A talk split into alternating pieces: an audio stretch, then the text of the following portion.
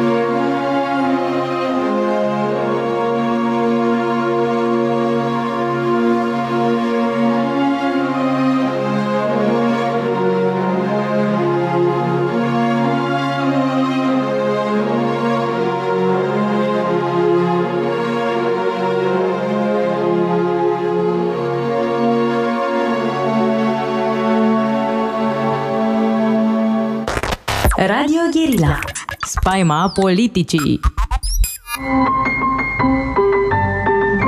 Metope Emisiune realizată prin amabilitatea Fundației Casa Paleologu Bine v-am uh, regăsit în emisiunea Metope.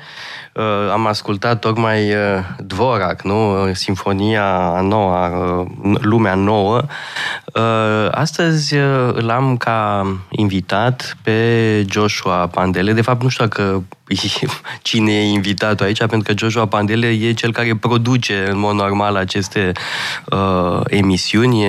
Uh, lucrăm împreună la Casa Paleologu Uh, și în plus de asta e ziua lui, 5 decembrie, uh, are 20, acum am plinit 24 de ani, uh, deci la mulți ani Joshua, mersi pentru tot ce faceți pentru Casa Paleologu, pentru programarea cursurilor, dar să nu uităm, podcastul Eu cu cine gândesc și de asemenea emisiunile pe care le realizăm împreună cu Gherila. Mulțumesc și eu pentru invitație, pentru urare. De fapt, e impropriu spus să mulțumesc pentru invitație, pentru că eu am făcut programarea. Cred că mi-am făcut un mic cadou. Am zis că vreau să, să mă aud de ziua mea. Uh, și haideți să intrăm și în uh, tema discuției. M-am gândit că ar fi foarte uh, potrivit să lansăm cartea dumneavoastră, pentru că așteaptă, cred că, de două săptămâni Așteaptă... Da, așteaptă pentru că am fost plecat. Uh, chiar în ziua în care am plecat uh, la Paris, uh, a apărut cartea și n-am putut să trec pe la tipografie să o iau. După aia am fost în Spania, la Cordoba și la Granada. Am avut o călătorie de studiu împreună cu Alec Bălășescu și un grup foarte important, da, erau 27 de participanți la această călătorie și n-am apucat de peste două săptămâni, nu-i așa, să uh, uh, punem cartea pe site, uh, să o punem în vânzare, să o lansăm și așa mai departe. Uh, ați așteptat două săptămâni, dar vă propun să mai așteptați 10 minute, pentru că uh, inițial m-am gândit ca uh, înainte să intrăm în subiectul cărții, să discutăm puțin despre uh, Paideea, despre conceptul de Paideea, ideea de educație la antici, uh, nu doar nu din senin, ci pentru că și cartea, de fapt, ă, pe asta se bazează. Casa Paleologu are o filozofie a educației, o filozofie care ă, se bazează pe un model verificat, un model testat în timp și e poate cel mai bun model educațional care a existat vreodată. Ideea de pe ideea, de unde a pornit la, și la ce se referă? Uh, poate pentru unele urechi uh, sună pretențios paideia, că în cuvânt grecesc, dar îl folosim la tot pasul. Pedagogie, uh, pediatrie, toate cuvintele astea, cuvintele astea vin de la același cuvânt, da? provin de la pais în greacă. Paideia desemnează copilul și creșterea copilului, deci paideia e sinonim cu educația. De altfel, în zilele noastre e de ajuns să te uiți pe Google dacă nu înțelegi înțelegi un cuvânt, nu înțelegi ce e metopă, te uiți și afli în câteva secunde. Nu știi ce e paideia, te uiți și afli în câteva secunde uh, despre ce e vorba. În plus de asta, e o carte faimoasă la vremea ei, în anii 80, jurnalul de la Păltiniș, care descria un model paideic. Uh, Poate că atunci era puțin mai ciudat uh, formulat, pentru că uh, noi ca antrena uh, oameni care erau gata formați, da? și Gabriel Iceanu, și Andrei Pleșu, și Andrei Cornea, și ceilalți care erau în jurul lui pe atunci, uh, erau oameni care uh, terminaseră o facultate, deci nu putea să fie vorba chiar de paideia în sensul uh, vechi. Poate că noi că avea ideea că le uh, acoperea niște goluri, umplea niște goluri, fără îndoială, da? pentru că noi toți care suntem formați în uh, școli și universități uh, de astăzi avem goluri, uh, evident, uh, și atunci trebuie să completăm golurile cu toții, da? mă includ și pe mine în această categorie, toți trebuie să umplem goluri uh, ceva mai târziu, goluri pe care ni le lasă tocmai școala uh, și chiar uh, uh, universitatea. În urmă cu mai mulți ani, nu mai știu exact când, 2015-16, parcă, am avut timp de un an o primă paideia care avea ca idee să adune elevi din ultimele clase de liceu și studenți în, primele, în primii ani de facultate. Uh, și uh, primul sem- trimestru sau semestru, depinde cum calculăm, deci din septembrie până în decembrie, a mers foarte bine. După aia s-au împuținat uh, participanții pentru că studenții n-au mai venit și am rămas numai cu elevii uh, din ultimile clase de liceu. A fost un an foarte frumos, uh, o experiență foarte frumoasă, dar n-am uh, continuat-o atunci. Grație dumneavoastră, în principal, o reluăm acum, că dumneavoastră sunteți foarte atașat uh, de această idee, de-al și predați implicați în uh, acest program, ați ținut deja cursuri, sunteți și lector la Casa Paleologu, nu doar ministrul propagandei uh, și uh, organizatorul uh, emisiunilor sau uh, programatorul cursurilor. Mi-a plăcut mult o definiție pe care am citit-o recent într-o carte de-a lui Remi Brag, care vorbea despre cultură, dar uh, aducea în discuție și acest concept de paidea în uh, discuția mai largă, de fapt, era despre uh, la ce ar trebui să ne folosească cultura și educația. Și spunea el că acest model, de fapt, uh, nu servește la nimic. Dar tocmai ăsta este avantajul. Uh, dacă vreți, aceste discipline uh, nu servesc la nimic, de, însemnând de fapt că nu sunt sclavele a nimic. Ele le învățăm și le studiem pentru plăcerea de a, în sine, da, pentru dezvoltarea pe care cunosc acest tip de argument. Este adevărat și în același timp uh, nu este adevărat sau nu acoperă tot. Deci ar trebui să ne uităm și la utilitate? Eu cred că există și o utilitate foarte mare. Să înveți să vorbești uh, ca lumea este extraordinar de util. E unul dintre lucrurile cele mai utile cu putință.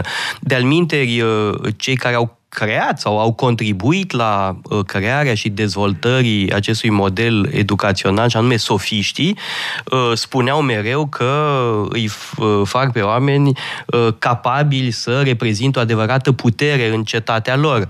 De asta, când îl întreabă Socrate pe Protagoras, da, matale ce predai, Socrate spune că îi învață pe cei care vin la el să fie a real power in the city. Citez citez din traducerea uh, engleză că e foarte nimerită, da? să fie cu adevărat influenți în cetate. Dar și Socrate și Platon totuși erau uh, puțin cam sceptici la modelul acesta. Uh, da și nu, uh, pentru că uh, Platon uh, vorbește cu mare respect despre mari sofiști, uh, în special Protagoras și uh, Prodicos.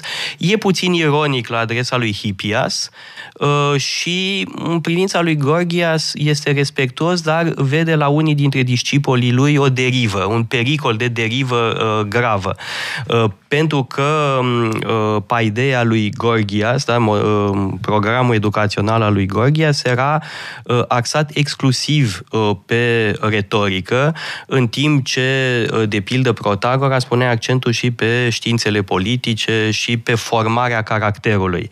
Uh, da, deci aici uh, intrăm deja în unele subtilități. Pe de altă parte, uh, Socrate era văzut de unii dintre contemporanii lui ca un sofist local, Uh, da? Uh, eu n-aș, n-aș trasa o um, barieră foarte uh, fermă între Socrate și sofiști. Sigur că la Platon avem o polemică, o polemică respectuoasă față de Protagoras, Prodicos și chiar față de Gorgias și chiar față de Hippias, deși cu o anumită ironie. Pe de altă parte, la Platon avem și o retorică bună. Uh, să nu uităm că Platon a scris două dialoguri despre retorică, nu unul singur. În Gorgias avem o condamnare a retoricii manipulatorii, uh, în timp ce în Phaedros uh, avem un elogiu al unei retorici care înaripează sufletul. Este și celebra imaginea vizitiului cu cei doi cai. Exact. Calul alb, calul negru, unul reprezintă emoțiile bune și celălalt emoțiile negative sau destructive. Uh, da, sau uh, mai exact, cele care sunt în acord cu rațiunea. Cu rațiunea. Uh, calul, negru, rațiunea. calul negru reprezintă acele pasiuni care intră în conflict uh, cu uh, rațiunea. Fie că sunt pozitive sau negative, că uneori poate să fie și patriotismul uh, o emoție uh, destructivă în măsura în care nu se mai supune rațiunii. Uh, aici sunt, cred că trebuie făcut o dublă distinție. Uh, una este între emoții negative și uh, pozitive. După regula asta, frica ar fi negativă uh, și speranța pozitivă. Dar există o speranță irațională și speranța irațională devine uh, periculoasă, în Vă timp ce există și o frică Uh, rezonabilă. Uh, deci sunt două distinții diferite. Una e pozitiv-negativ, asta cu noi operăm în zilele noastre cu această distinție. La Platon distinția este între uh, um, emoție în acord cu rațiunea și emoție în dezacord cu rațiunea. Știu că vă place să dați des citatul din Tucidide A, ah, cu, Vreți cu să serviți acum, da? Spuneți dumneavoastră. Speranța e un prost sfătuitor și cred că ambii suntem două persoane mai pesimiste și uh, da, suntem acum, în rezonanță cu să uh, precizăm pentru cei care ne ascultă și care consideră uh, speranța o virtute teologală, că nu e vorba despre același lucru. Da. Da? Speranța ca virtute teologală e una și speranța asta despre care vorbim acum e alta. Da? Nu se confunda cele două. Bun, cred că astfel putem face tranziția foarte frumos și către cartea dumneavoastră. Acum, de fapt, trebuie să luăm o scurtă pauză publicitară și revenim cu discuția. Și facem publicitate la carte. Da.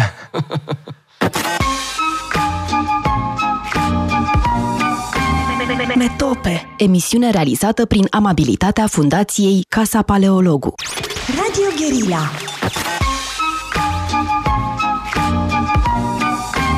Metope, emisiune realizată prin amabilitatea Fundației Casa Paleologu. Am revenit în direct în emisiunea uh, Metop împreună cu uh, Joshua Pandele. Uh, propuneați să vorbim despre cartea mea, de aș vrea să mai rămânem puțin la ce spunea Remi Braga. Pentru că, da, într-adevăr se poate spune că frumusețea culturii clasice rezidă în faptul că nu ești supus unei imperativ al utilului imediat. De acord. Dar, pe de altă parte, nimic nu e mai util decât asta. Dacă vrem să ducem ducem o viață fericită sau măcar să avem, să ne dăm șansa de a duce o viață fericită, nu putem face economia uh, acestor preocupări. Ceea ce înfrumusețează viața, ceea ce dă sens vieții, ceea ce dă savoare vieții, uh, asta este, uh, pe de o parte. Pe de altă parte, e, e și utilitate uh, în a gândi uh, uh, coerent, în a fi capabil să analizezi, uh, uh, mă rog, un argument, în a dezvolta o argumentație convingătoare, uh, toate lucrurile astea sunt extrem de utile. Uh, iar retorica înseamnă putere, pur și simplu. Uh, în democrație, într-un regim democratic, pur și simplu, capacitatea de a vorbi este un instrument indispensabil pentru oricine care vrea să susțină o cauză și e extrem de util în carieră pentru fiecare dintre noi sau pentru cei care au meserii în care sunt puși în situația de a vorbi. Deci o utilitate maximă, da? este extrem de util. De altfel, e unul dintre motivele, fără îndoială, pentru care am avut atât de mulți cursanți Predați, la cursurile noastre de deja retorică. de 10 ani, peste 10 ani, de fapt, da, cursul de retorică ani, și cum... Păi sunt, nu știu, sunt sute, poate... De fiecare dată e mereu plin. Asta da, și nu am făcut socoteala dacă ne, ne apropiem de o mie de cursanți, poate. Poate, poate nu chiar, dar nu suntem departe de o mie de uh, persoane care au urmat unul dintre cursurile noastre de uh, retorică. Și eu chiar uh, mă gândesc, acum că tot a apărut cartea asta, să facem și un curs uh, uh, preînregistrat, uh, cu exerciții, uh, da, pentru a ajuta cât mai multă lume să uh, își pregătească cum se cuvine un discurs. Um, am participat și eu la, cred că deja 3-4 cursuri de retorică, uh, pe lângă alte uh, discuții în, în taberele de vară sau alte concursuri pe care le-am făcut și am impresia că deja uh, știu pe de rost absolut tot, toată teoria, de fapt, și am făcut și corectura la carte, cred că am citit-o deja, cred că o citesc a cincea oară. o visez Asta înseamnă că poate fi citită de multe ori, înseamnă că nu e plicticoasă. Da, este, este un manual poate cel mai bun manual uh, scurt uh, care oferă exact uh, ce ai nevoie ca să poți să pornești pe acest drum al, al oratoriei. Și îmi place că mereu începeți cu Grecia. Evident, nici nu aveți de unde altundeva să începeți, pentru că acolo a apărut retorica în Grecia antică și cu primul tratat care ne-a parvenit, cel al lui Aristotel. Da, e primul tratat care ne-a parvenit. Evident că au mai fost alte tratate de retorică înainte. Uh, știm de pildă că Isocrate a scris un tratat de retorică, dar s-a pierdut. Uh, de asemenea, Corax. Corax e pare să fondatorul uh, retoricii și el pare, a scris un uh, tratat de retorică. Dar primul care ni s-a păstrat este tratatul lui Aristotel și este de bază. Deci tot ce putem spune uh, în continuare despre um, retorică se bazează pe Aristotel. Sigur că se mai adaugă diferite lucruri la ce a spus Aristotel, dar Aristotel e baza. Uh-huh. Apropo și de discuția de dinainte, de fapt în Grecia antică apar multe dintre lucrurile pe care, despre care noi discutăm astăzi. Uh, să luăm de exemplu, spre exemplu logica sau ce înțelegem noi prin gândire critică, aproape tot a fost pus de Aristotel. Da. Uh, filozofia, istoria... Știința. Uh, da. Evident că în foarte multe domenii grecii au pus bazele. Uh, o explicație pentru miracolul grec, și asta are legătură cu cursul Paideia. De, de ce ne concentrăm pe miracolul grec? Pentru că, într-adevăr, e un fenomen cu totul unic da, în istoria omenirii. Da? Să ai atât de multe lucruri noi da, care apar într-un spațiu geografic. Acum, de ce? De ce au fost grecii atât de creativi? Uh, o explicație este împrăștierea lor. Da? Faptul că, spre deosebire de alte popoare din jur, nu erau adunați într-un singur stat. Erau răspândiți peste tot în jurul celor două mări, Marea Mediterană și Marea Neagră. Ca broaștele în jurul unui... Ca broaște, exact, cum spune Platon în... Uh, unde spune exact? În Faidon. Exact. Am citit de curând. Uh, așa, da. Uh, și uh, uh, pe de altă parte, grecii au fost în contact cu alte culturi. Uh, și-au învățat de la alții, au asimilat, au preluat de la alții, de la fenicieni, de la egipteni, de la uh, perși, uh, de la traci, uh, celți uh, și așa mai departe și sigur că din această uh, diversitate a ieșit uh, ce vedem, da, acest miracol unic da, în istoria uh, omenirii, da, în care uh, pur și simplu au pus bazele uh, unor uh, domenii care au fost dezvoltate ulterior. Aristotel oferă o definiție uh, foarte simplă și cuprinzătoare a retoricii. Drept arta uh, persoasiunii, arta de a convinge. Da, în greacă e tecne. Uh-huh. Tecne înseamnă artă, înseamnă și meșteșug. meșteșug. Tehnica, mă rog, noi spunem acum tehnica, este meșteșugul persoasiunii. Acum, cum uh, cum obținem persoasiune? Cum îi convingem pe ceilalți? Care sunt elementele? Sau ce spune Aristotel despre... Vreți să facem teorie acum pentru cei Măcar... care ne ascultă? Bun, toți cei care ne ascultă au auzit de logos, uh, patos și etos, da? că sunt noțiuni uh, pe care le tot auzim, sunt vehiculate, uh, însă nu totdeauna înțelegem exact ce înseamnă, pentru că logos, patos și etos sunt vectori ai persoasiunii. Da? Cum persuadăm, cum convingem? Prin aceste trei uh, elemente. Și o să încep prin etos. Pentru că etosul este esențial, e vorba de personalitatea celui care vorbește, autoritatea lui, credibilitatea lui, uh, imaginea de care se bucură, respectabilitatea, toate lucrurile astea formează uh, etosul.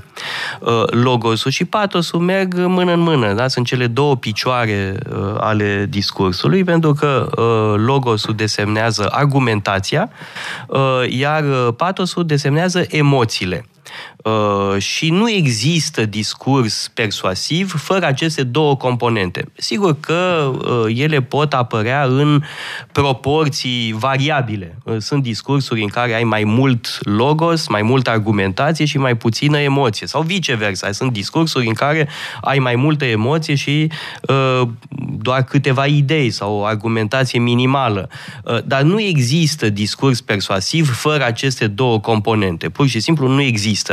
Uh, sigur, repet, uh, proporția poate varia în funcție de context. Uh, de, de aceea și cursul meu uh, cel mai uh, frecvent de retorică se cheamă retorica adaptată la context. Da? Pentru că contextul uh, dictează uh, ce anume trebuie să facem pentru a convinge publicul. Uh, nu este greu să observăm și uh, de fapt așa vă începeți uh, și cartea, că în societatea românească se vorbește foarte prost. Da, uh, groaznic. Am, uh, am avut o sesiune de retorică cu, cu o fată, o adolescentă și exemplul cel mai prost de discurs pe care am putut să-l dau a fost a unui politician român. Am luat mai multe exemple, uh, unul american, uh, unul, uh, un reprezentant al Consiliului European și cel mai slab, am vrut să-i arăt și unul slab, să, uh, model de așa, nu? Era cel al unui politician român. Și întrebarea ar fi... Da, să știți, nu vreau, nu vreau să fiu uh, malițios, dar uh, eu am și un exemplu de predicator american îngrozitor. Uh, da, deci putem găsi în toate uh, țările și în toate branșele exemple catastrofale. Evident. Dar nu, nu știu, nu, vreți să-mi spuneți cine e politicianul sau mai bine nu? Uh, mai bine nu.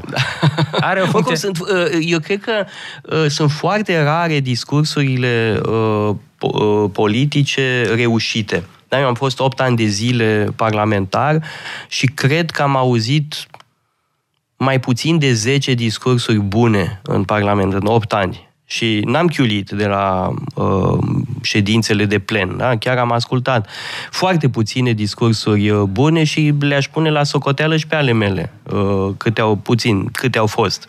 Uh, eu nu sunt fan Biden, uh, dar mi se pare că are niște discursuri foarte bune. Deci cine îi scrie discursurile face o treabă excelentă. Biden, să nu uităm, este un vechi crocodil al politicii americane. El era senator Uh, înainte ca eu să mă fi născut. Dar rămite dumneavoastră. Adică e un exemplu de politician cu discursuri foarte bune și acum, uh, ca exemplu, discursul ținut în Polonia legat de războiul din Ucraina mi s-a părut uh, excelent.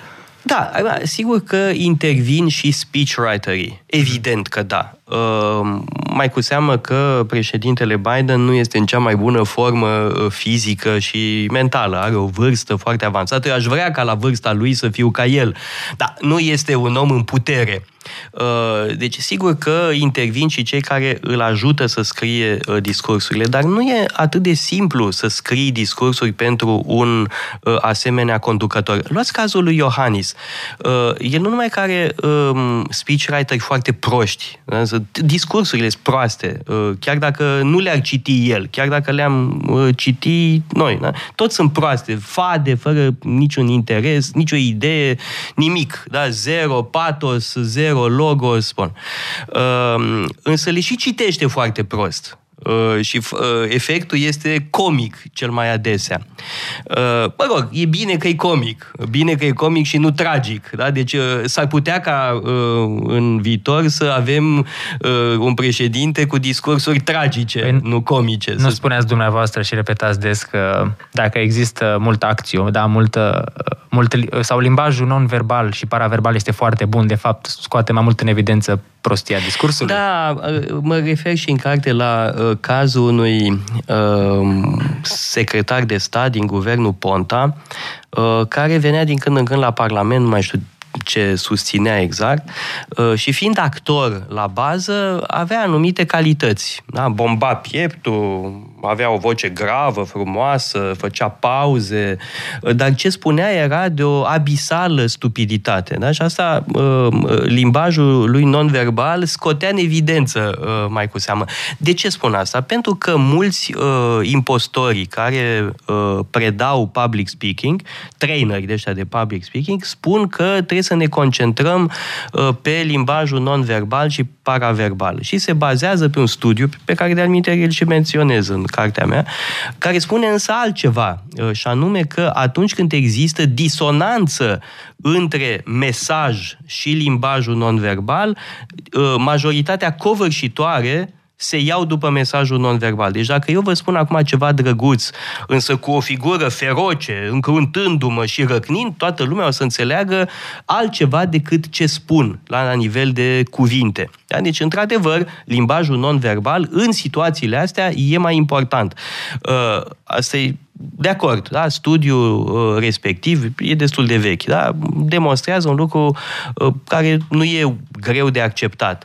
Uh, însă, uh, toată această industrie uh, de traininguri de public speaking uh, vin de iluzii. Uh, vin de iluzia că poți deveni un bun uh, vorbitor uh, doar învățând niște trucuri, tips and tricks. Da? Asta este o catastrofă și este o mare impostură, de fapt, iar oamenii vor soluții simple. Da? Să devii repede, repede un bun public speaker, învățând tips and tricks. Dar ce spun eu, nu există tips and tricks. Bun, sigur că fiecare dintre noi ne dezvoltăm anumite tehnici uh, personale, da, pentru a uh, învinge tracul, uh, pentru a ne domina emoțiile, dar uh, nu, put, nu poți face abstracție de restul, uh, de mm, construirea discursului, de uh, folosirea uh, figurilor de stil, îmbogățirea limbajului. Retorica presupune pregătire și, de-al cartea mea este divizată în două părți foarte clare, și anume pregătirea pe termen scurt și pregătirea pe termen lung pregătirea pe termen lung este esențială. Da, presupune studiu presupune lectură, lectură presupune Um, exerciții de stil uh, și, în primul rând, cred eu, uh, presupune să ne definim valorile. Da? Lucrul cel mai important este să știm care sunt valorile care ne animă. Uh, în, înainte de orice ar trebui să uh, ne scriem un fel de manifest personal. Iată în ce cred. Da? Iată care sunt convingerile mele. Uh, pentru că a fi orator înseamnă totuși a vorbi pentru a produce o schimbare în lume. Mă rog, o schimbare. Să ai un impact asupra publicului, să adere la o anumită teză. Un orator trebuie să aibă o cauză. Da? Oratorul fără cauză nu poate fi uh, convingător pe termen lung, dar poate să țină un discurs bun acum, poi mâine, răspoi mâine, uh, dar uh, este esențial să ne definim uh, cu adevărat o cauză sau o ideologie sau un Weltanschauung sau uh, o filozofie de viață. Este, este retorica pentru toată lumea? Da. Eu cred că Există da. anumite prejudecăți aici, poate că nu am vocea destul de bună, că nu sunt destul de înalt, destul de frumos, nu am idei destul de bune. Da, este o prejudecată foarte păguboasă că uh, oratorii sunt înnăscuți, că te naști orator. Or, nu te naști decât cu anumite avantaje, eventual. O voce mai puternică, o statură mai impunătoare, dar în rest, uh, nu, uh, nu ne naștem oratori. Uh, trebuie doar să vrei să înveți, a vrea să înveți e cel mai important. De, altfel, lucrul ăsta e valabil pentru orice demers de învățare. Esențial este dorința de a învăța.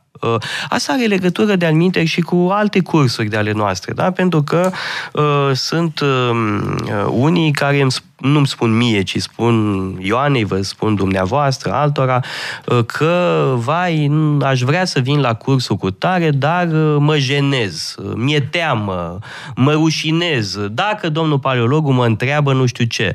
Acum câteva săptămâni vorbea cineva cu Ioana și spunea, aș vrea să mă înscriu la cursul lui Răzvan Ioan despre Grecia și India, dar știu mai puțin decât lectorul pe tema asta și Ioana i-a spus, da, that's the Evident. point. Despre, sigur că da, foarte bine, tocmai de-aia înscrieți-vă la curs. Um, din păcate există aceste temeri uh, foarte, foarte românești, uh, care vin de departe, vin din școală, um, din școala, mă rog, proastă pe care am făcut-o cu toții, da, o școală care nu cultivă încrederea uh, în sine.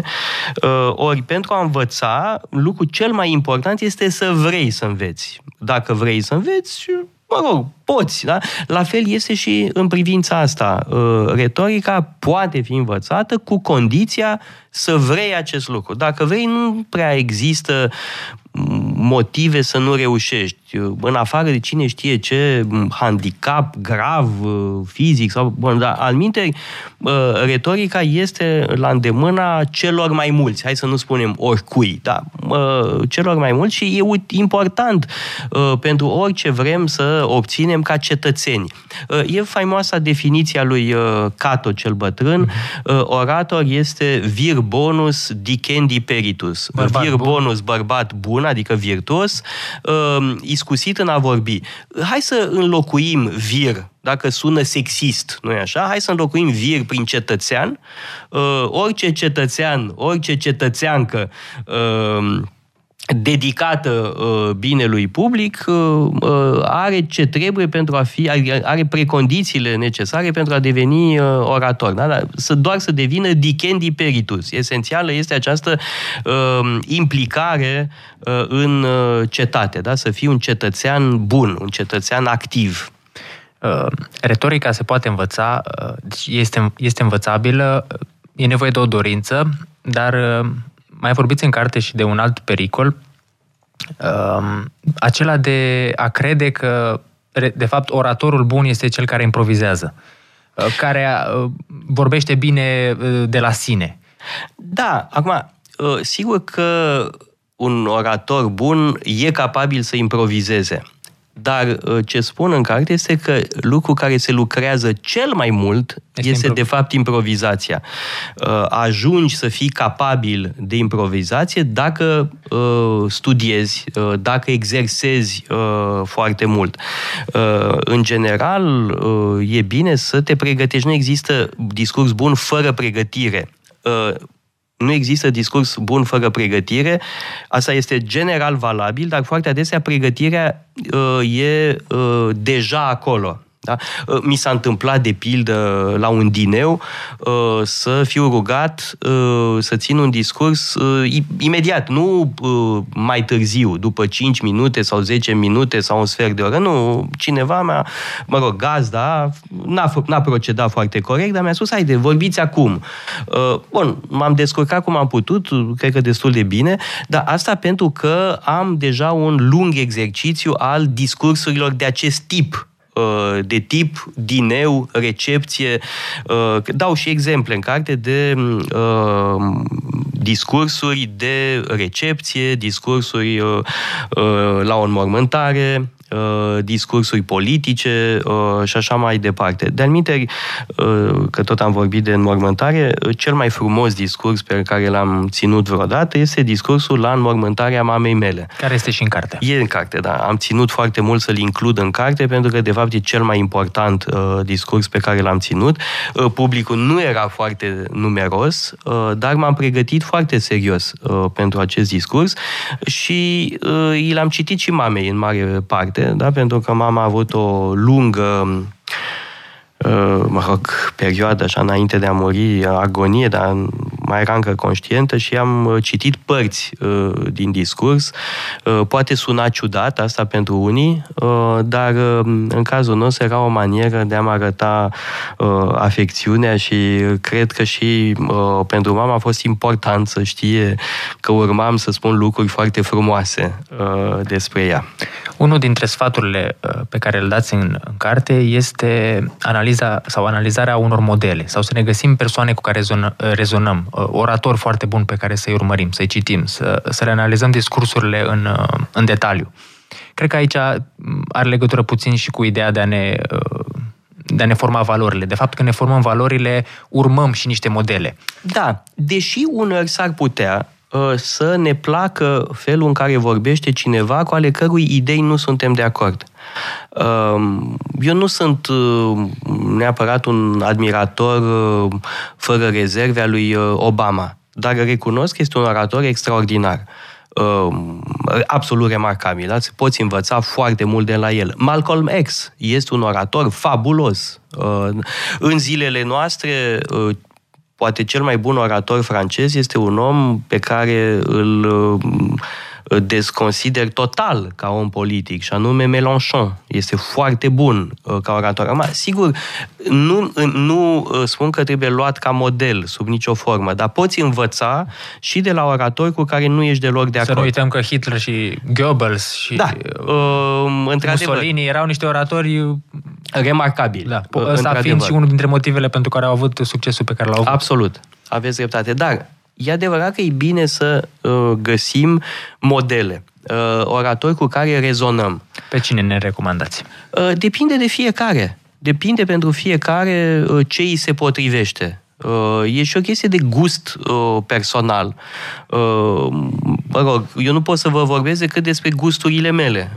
Pot să vă spun că Cicero, evident, e pe primul loc, fără îndoială, da, e prințul oratorilor, dar atenție, Cicero are discursuri foarte diferite. Da? Mie îmi place mai cu seamă Cicero din Promurena, care este un Cicero ironic, jucăuș, amuzant, Uh, de asemenea, uh, în România îmi place foarte mult uh, Petre Carp și pentru că sunt de acord cu el din punct de vedere ideologic, rezonez foarte mult cu, cu Petre Carp. Extraordinar este Cogălnicianu, de anumite comparația dintre cei doi e, e foarte uh, interesantă. Da? Petre Carp uh, argumenta pornind de la principii, uh, în timp ce Cogălnicianu argumenta uh, circumstanțial, da? bazându-se pe analiza circumstanțelor uh, despre care era vorba. Da? Deci uh, sunt două stiluri foarte diferite uh, de discurs. Credeți că retorica e un scop în sine sau mai degrabă un instrument pentru a pentru este un instrument, este un instrument, dar e un instrument indispensabil. Uh, un instrument indispensabil uh, pentru formarea noastră intelectuală, Uh, dar e un instrument indispensabil pentru uh, democrație. Da? Fără oratorie, democrația periclitează, uh, se sufocă. De altfel, democrația românească n-are oxigen, pentru că um, politicienii noștri sunt în cel mai bun caz mediocri la capitolul discurs. Da? Și asta produce un fel de sufocare a democrației și duce de asemenea la Um, excese de sens contrar. Ajunge ca răcnetul să țină loc de discurs. Răcnetul, insulta, injuria. Uh, da, din ce în ce mai mult, cred că o să semănăm uh, cu stadionul de fotbal. De altfel, avem politicieni care sunt șefi de galerie și rămân în sufletul lor șefi de galerie. Și anul viitor o să avem uh, multe, multe exemple cu care o să putem, pe care o să le putem observa. Da, anul viitor e, va fi foarte bogat în Uh, mă rog, uh, experimente variate, dar uh, înțeleg că trebuie să luăm o pauză publicitară, nu? Și revenim. Metope Emisiune realizată prin amabilitatea Fundației Casa Paleologu. Radio Guerilla. Respectă bătrânul din dumneavoastră. Metope Emisiune realizată prin amabilitatea Fundației Casa Paleologu. Am uh, revenit în uh, direct în emisiunea Metop împreună cu Joshua Pandele și vorbeam despre ce? Despre cartea mea. Uh, bun, v-am întrebat despre câteva modele de orator, dar acum aș vrea să vă întreb și dacă aveți recomandări de filme unde, unde se vorbește, unde se țin discursuri foarte bune. Eu, spre exemplu, m-am uitat săptămâna trecută la Julius Caesar. Ah, bun. Din 53. Ăsta ar fi fost exemplu pe care l-aș fi dat și eu, cu atât mai mult cu cât îl dau în uh, carte, da? Uh, duelul oratoric dintre Brutus și uh, Marcus Antonius. Care se bazează, de fapt, pe opera lui Shakespeare. Da, este Julius Caesar de uh, Shakespeare pus în uh, scenă, adică pus în mă rog, film uh, ecranizat. Uh, e faimos filmul ăsta, e extraordinar, e foarte bun și uh, evident că discursurile imaginate de Shakespeare sunt uh, absolut uh, fabuloase. Uh, așa m-ați luat puțin pe ne, uh, mă rog, pe neașteptate, nu, nu știu ce să vă spun Haideți imediat, pentru cu... că sunt foarte multe courtroom dramas uh, multe uh, filme recente în care vezi uh, avocați care vorbesc foarte uh, bine. Mie îmi place de pildă Lincoln Lawyer. Da? Uh, am citit foarte mult uh, pe Connelly, îmi place Michael Connelly, uh, îmi plac uh, filmele lui, cu, uh, filmele, romanele lui cu uh, Bosch, uh, inspectorul Bosch. Uh, de asemenea, îmi plac uh, romanele despre uh, Michael Haller, da? avocatul, avocatul din uh, mașina Lincoln. Și e foarte bun în aceste uh, courtroom dramas. După aia mai este un film extraordinar, un mare clasic, Procesul de la Nürnberg, da? unde auzi niște discursuri uh, extraordinare. Uh, poate vă mai vin dumneavoastră idei. Uh, nu neapărat de discursuri, dar cel puțin filmul Lincoln mi se pare foarte bun și pentru uh, studierea personajului. Pentru că discursul de la Gettysburg e E fabulos. Este da, unul dintre cele mai bune uh, L-am uh, pus în carte, am dat câteva exemple.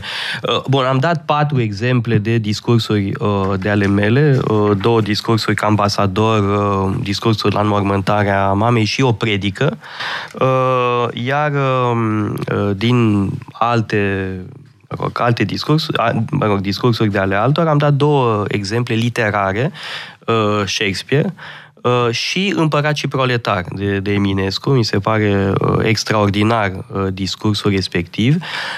Mă rog, nu mai intru acum în detalii, că se înțelege adesea pe dos ce vrea să spună Eminescu și, de asemenea, am dat două exemple faimoase, importante pentru istoria recentă, relativ recentă, și anume discursul lui Lincoln de la Gettysburg și discursurile lui De Gaulle din 18 și 22 iunie 1940. Da? Sunt discursuri care efectiv au făcut istorie, dar le-am ales și pentru că sunt foarte scurte.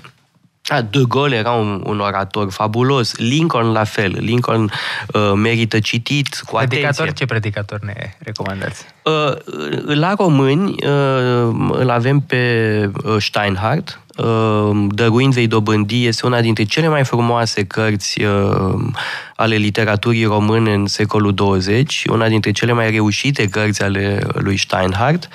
Uh, sunt modele de predică. Uh, îl avem de asemenea pe Wurmbrand, și asta știu că vă face plăcere. Wurmbrand este extraordinar, dar e diferit de Steinhardt, se completează. Da? Sunt, uh, Steinhardt era un om care pregătea foarte mult în scris predicile, în timp ce Wurmbrand era foarte oral, asta nu înseamnă că nu pregătea, pregătea foarte mult, se vede pregătirea la el, uh, dar venea dintr-o experiență foarte bogată. Vorbea foarte mult. De exact. Fapt, Wurmbrand a predicat mult mai mult decât Steinhardt. Spunea... Dar ăștia doi aș zice că sunt extraordinari. Uh, era foarte bun și uh, Bartolomeo Anania uh, extraordinar de bun ca orator, uh, l-am, uh, ca predicator. L-am auzit odată, am avut mare noroc uh, să-l aud pe Teofil Părăianu. Uh, poate că există uh, înregistrări cu el. Uh, avea un umor absolut uh, extraordinar. Uh, în spațiu protestant uh, american, sigur că este Billy Graham, da? dar nu place tuturor. Da? Uh, multor români e un pic mai colțuros, li se pare așa. prea agresiv. Da? Uh, e foarte interesant interesant și teologic foarte dens. Uh, da? Pentru că, totuși, uh, un predicator uh, trebuie să fie, în primul rând, un bun exeget uh, exegeza ține loc de logos într-o, uh, într-o predică. Logosul unei predici este exegeza. Uh, și atunci, asigur că e foarte important uh, ca predicatorul să fie un bun exeget. Uh, Steinhardt e atât de interesant pentru că uh, exegeza steinhartiană a uh, scripturilor este una uh, foarte bogată uh, și, uh, și foarte frumoasă în fond. Da? Steinhardt pune accent accentul pe practica creștină uh, foarte mult. Uh, nu l-aș omite aici nici pe Ioan Gură de Aur care totuși a avut Sigur, peste o mie de... Uh, Ioan Gură de Aur, evident că e uh, fabulos uh, ca orator, de altfel am avut un curs despre um, Ioan Gură de Aur și vreau să mai fac cursuri despre el, pentru că e un predicator de la care se poate învăța enorm. Iar teza mea este că um, pentru oricine este important să studieze predici. Nu-i nevoie să mergi la biserică, nu-i nevoie să crezi în Doamne, Doamne, Doamne, uh, ca să te intereseze acest fenomen fascinant care este predicația. Pentru că tot toate discursurile motivaționale și uh, inspiraționale sunt, de fapt, uh, predici laice. Urmează același model uh, ca uh, predicile. Uh, înainte să încheiem, n-aș vrea să nu menționăm și concursul nostru pentru adolescenți, concursul care are la bază ideea de respect. Ah, mersi că pomeniți asta. Dar ăsta e proiectul dumneavoastră. Da, uh, ne-am stors creierile să, uh, să creăm un, uh, un concurs pentru adolescenți. Are la bază ideea de respect, cum, de fapt, cum impunem respect și am creat împreună o formulă că, cum era, nu cu palma, nu cu... Nu cu pumnul, nu cu palma, nu cu țoale, nu cu nu știu ce, ci prin caracter, inteligență, comportament. Da? Cred că e uh, Mă rog, mie mi se pare evident acest lucru, dar s-ar părea că e bine să repetăm uh, evidențe. Acestea fiind zise, uh, mulțumesc tare mult, Joshua, la mulți ani încă o dată uh, și vă dau întâlnire tuturor săptămâna viitoare, zic bine, săptămâna viitoare, da, tot așa, la ora 2 la Metope. Metope Emisiune realizată prin amabilitatea Fundației Casa Paleologu. Radio Guerilla